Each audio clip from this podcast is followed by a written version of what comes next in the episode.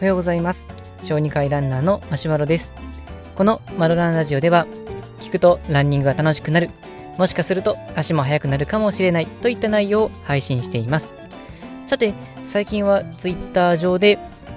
フルマラソンにエントリーするという内容が結構賑わっています。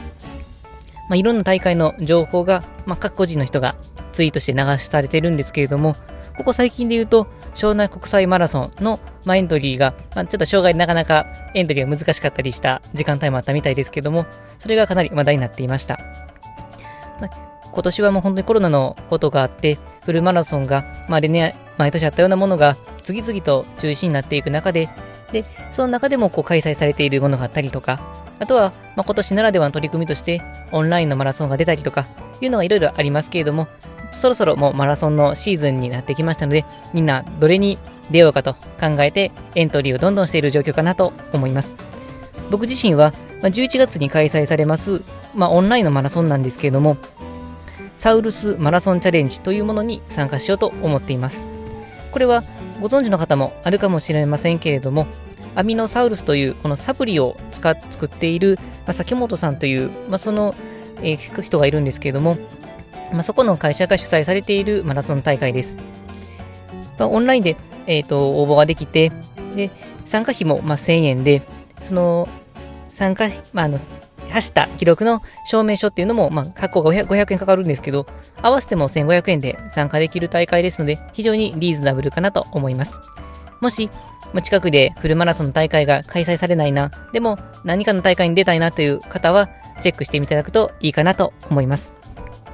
では、まあ、今年、まあ、フルマラソン参加される人は、自分はこれだけ走ろうという目標を立てられるかと思うんですけれども、まあ、そこで本日のテーマです。今日のテーマは、ちょっと上の目標を目指してみようという内容でお話をしていきたいなと思います。で、人によって目標が、あの、フルマラソン初めて出るから完走が目標ですとか、サブ4、4時間以内の走るの目標ですとか、サブ3、3時間以内が目標ですと、まあ、いろんな人があるかと思うんですけれども、まあ、その中でちょっとお勧めしたいなと思っているのが、ちょっと上の目標を目指すということです。まあ、これは、まあ、なぜかと言いますと、まあ、簡単に言うと、簡単な目標であれば、やっぱり、まあ、簡単に達成できてしまうので、達成できたとしても、やっぱり達成感が少なかったり、で、その達成までの道のりというのも簡単なものになりますので、工夫点が少なかったりということがあります。まあ、これを考えるきっかけになったのが、まあ、きかか考えるきっかけになった割に、実は正確に覚えてないんですけれども、ある人のツイートでした。で、そのツイートを、まあ、ブックマークし忘れてしまったので、なかなか探せず、結局ここに至ってしまうんですけども、ざっくりとは、まあ、どんな内容だったかというと、細かい数字はもう本当にあやふやなんですけど、例えば、サブ3.5、3時間半で走るというふうに目標を立てて、まあ、3時間20分で走れた人と、サブ3、3時間以内で走るぞということを目標にして、まあ、3時間20分かかったという人。まあ、この2つっていうのは、かかる時間は同じで、片方はもう十分目標達成した。片方は全然に目標達成しなかったというような2組ですけれども、そのツイートでは3時間で走るぞと思って、まあ、3時間20分で終わってしまった人の方が、まあ、価値が高いですよというそういう内容でした。で、まあ、これはどういうことかというと、まあ、どっちも3時間20分で走ったという、そういう結果としては同じなんですけども、えっ、ー、と、まあ、上を目指して、例えば3時間で走るぞと思って練習している人と、3時間半で走るぞと思って練習している人は、やっぱりそれまでの練習量が違います。まあ、これも人によって目標とするタイムっていうのは自分の、まあ、体力であるとかによって変わってくるので、3時間が素晴らしくてす、すごくて3時間半がすごくないっていうわけではないんですけれども、自分が簡単に達成できる目標よりも上の目標を目指そうとすることによって、いや、このままでは自分では達成できないぞ。今の練習量だったらダメだな。じゃあ、練習量を増やそうか。いや、で待てよ、練習量増やすだけだったら速くならないから、スピード練習を取り入れよう取り入れようか。え、待てよ待てよ。自分の今の仕事状況だったら、とても練習時間を増やすことはできない。同じ練習時間で、いかに速く走るためにはどうすればいいか。で、はたまた、まあ、練習以外でも、では食事を変えた方がいいんだろうか？食事量を増やすのか、減らすのか？タンパク質量を増やすのか、それともエネルギーをどうするのか、ビタミンをどうするのかとか、待て待て、睡眠時間もどうするのか？っていうふうにいろいろ考えることが増えていきます。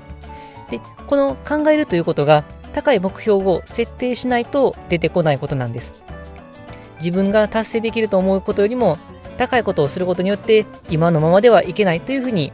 復帰あの奮起することができますのでそれで1個、まあ、もしくは2個高い目標を立てるのがいいんじゃないかなと思います。で、まあ、その中でもちろんあまりにも高すぎる目標を徹底するとそれに見合う練習すると逆に体を壊してしまう原因にもなりますのでその場合はまあ頑張ればなんとか達成できるギリギリのラインでの目標を達成するのがいいのかなとは思うんですが自分が目標を設定している中であこれならいけるかもと思ったのなら逆にもう一歩上の記録を目指してみるのがいいんじゃないかなと思います僕自身は、まあ、去年はサブ3.5、3時間半を目指して、まあ、それをうまく達成できなかったんですけど結構反省点はたくさんある中でまあ、ハーフマラソンのタイムだけで言うと十分達成できるかなっていうレベルが去年だったので、今年はまサブ3.5を目指しつつも、やっぱりもう一個上の3時間20分で走れるように頑張ろうかなと思います。ちょっとこう、自分としては上を目指したところの目標になりますので、達成できるかどうかは分かりませんけれども、あと残り2ヶ月達成できるように、まあ、濃厚な練習を積み重ねていきたいなと思います。それでは本日の内容は、え自分の思っている目標よりも少し上のものを目指してみようという内容でお届けしました。本日の内容が、えー、ランニング生活に良いスパイスになると幸いです。えっ、と、私はこのように、えー、ランニングに関する情報を発信しています。普段は、えー、Twitter やブログなどで情報を発信していますので、気になった方はフォローしていただけると幸いです。それでは、本日も最後まで聴いていただきありがとうございました。今日も良い一日になりますように。さようなら。